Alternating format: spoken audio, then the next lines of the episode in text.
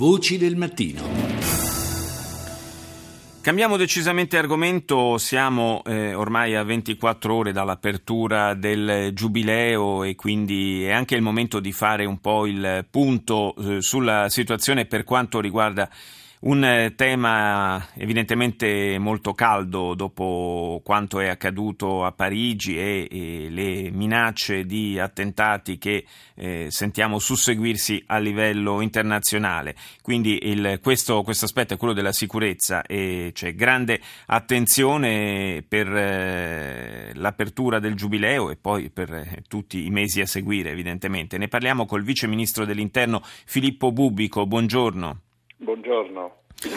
Eh, molte misure sono state prese eh, per questa prima giornata. Eh, vogliamo un po' ricapitolare che cosa, che cosa si devono eh, aspettare anche i romani domani per questa giornata inaugurale del Giubileo? Beh, i romani devono aspettarsi qualche disagio. io penso che noi tutti possiamo contare sulla consapevolezza dei cittadini italiani, dei cittadini romani in modo particolare perché combinare la tranquillità eh, di una giornata festiva con le esigenze di sicurezza richiede qualche sacrificio, ma è un sacrificio dovuto ed è un sacrificio che si aggiunge ai tanti sacrifici che eh, in questi mesi, in queste ore stanno facendo eh, le nostre forze di polizia. Io vorrei approfittare per ringraziarli perché stanno facendo un lavoro veramente straordinario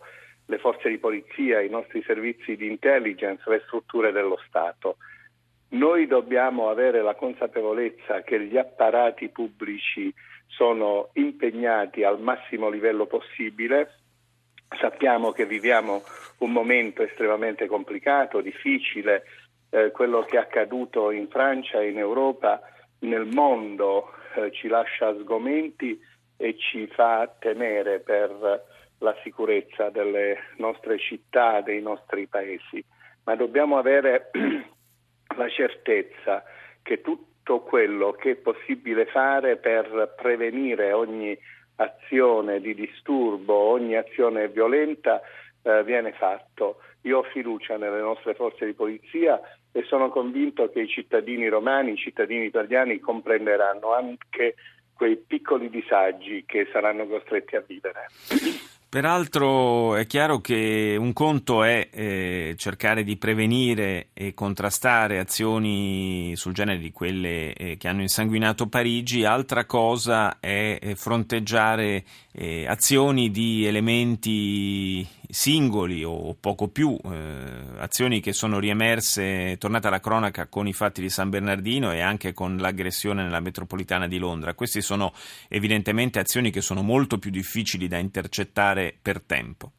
E questa è la difficoltà di questo tempo ed è la caratteristica di questo fenomeno terroristico che conta non solo su modelli organizzativi, su eh, luoghi e strumenti di direzione, ma anche su iniziative singole. Da tempo noi segnaliamo in ambito europeo la, il pericolo rappresentato dai cosiddetti lupi solitari, e però anche su questo le nostre forze eh, di polizia e le nostre strutture di intelligence sono molto, molto, molto attente.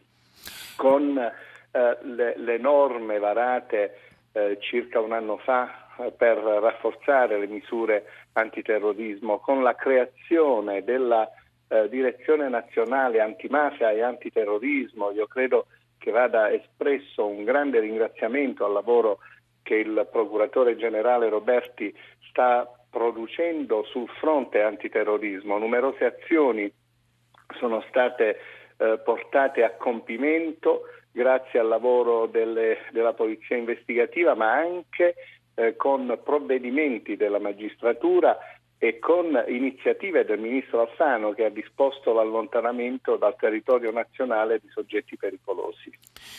Chiaramente stiamo tutti con le dita incrociate nella speranza che domani sia una giornata che possa scivolare via nel più sereno dei modi, però è anche chiaro che l'attenzione dovrà restare alta anche per il futuro, perché insomma tutto quest'anno santo sarà costellato eh, di eventi, di avvenimenti per i quali bisognerà tenere molto molto alta la guardia. Io ringrazio il Vice Ministro dell'Interno Filippo Bubico per essere stato con noi.